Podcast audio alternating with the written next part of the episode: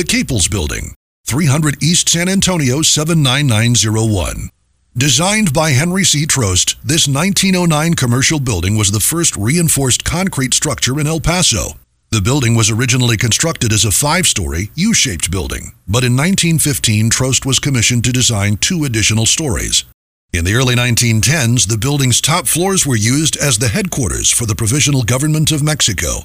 Frequent occupants were members of the junto, such as Francisco Pancho Villa. The Caples Building is listed in the National Register of Historic Places and the El Paso Historic Register.